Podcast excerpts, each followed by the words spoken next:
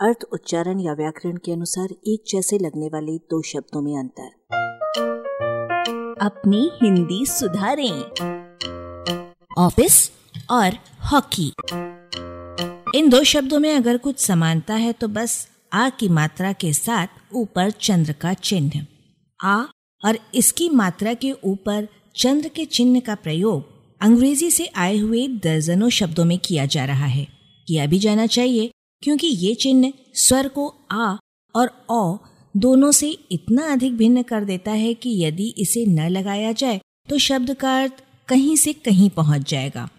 उदाहरण के लिए कॉफ़ी बदलकर काफ़ी हो जाएगा और बॉल बदलकर बाल हो जाएगा और बॉस बदलकर बास बन जाएगा। इसी तरह चौक यानी चौरस्ता आँगन की जगह अर्धचंद्र के साथ चौ लिखने पर अर्ध खड़िया और मिट्टी हो जाएगा। लॉ यानी दीपक की लगपट की जगह लॉ यानी कानून हो जाएगा और हॉल भय की धड़कन की जगह अर्धचंद्र के साथ लिखने पर हॉल यानी बड़ा कमरा हो जाएगा। बाद वाले शब्दों को इन तीन जोड़ों में क्रमशः चाक, ला और हाल जोड़ देने से अर्थ कुम्हार का लेया और दशा जैसे अर्थ विरोध त्रिमुखी हो जाते हैं। आ, औ और औ। ये इस तिरंगे मतभेद को आगामी तिकड़ियों में भी सुनिए। काल, कॉल और कॉल। काल यानी मृत्यु, कॉल यानी टेलीफोन कॉल आदि और कौल यानी एक ब्राह्मण उपजाति। डाल, डॉल और डॉल। डाल माने शाखा, डॉल माने गुड़िया और डॉल माने ढब या डील डॉल। सा, सौ और सौ।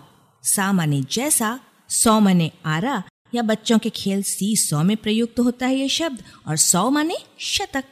देवनागरी लिपि को ताकतवर प्रमाणित करने के लिए इन शब्दों में भी चंद्र का चिन्ह लगाना चाहिए।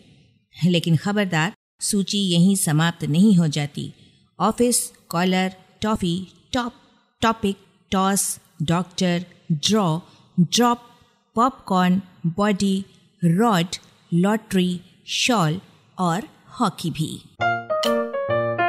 आलेख भाषाविद डॉक्टर रमेश चंद्र मेहरोत्रा वाचक स्वर संज्ञा टंडन। अरबा की प्रस्तुति।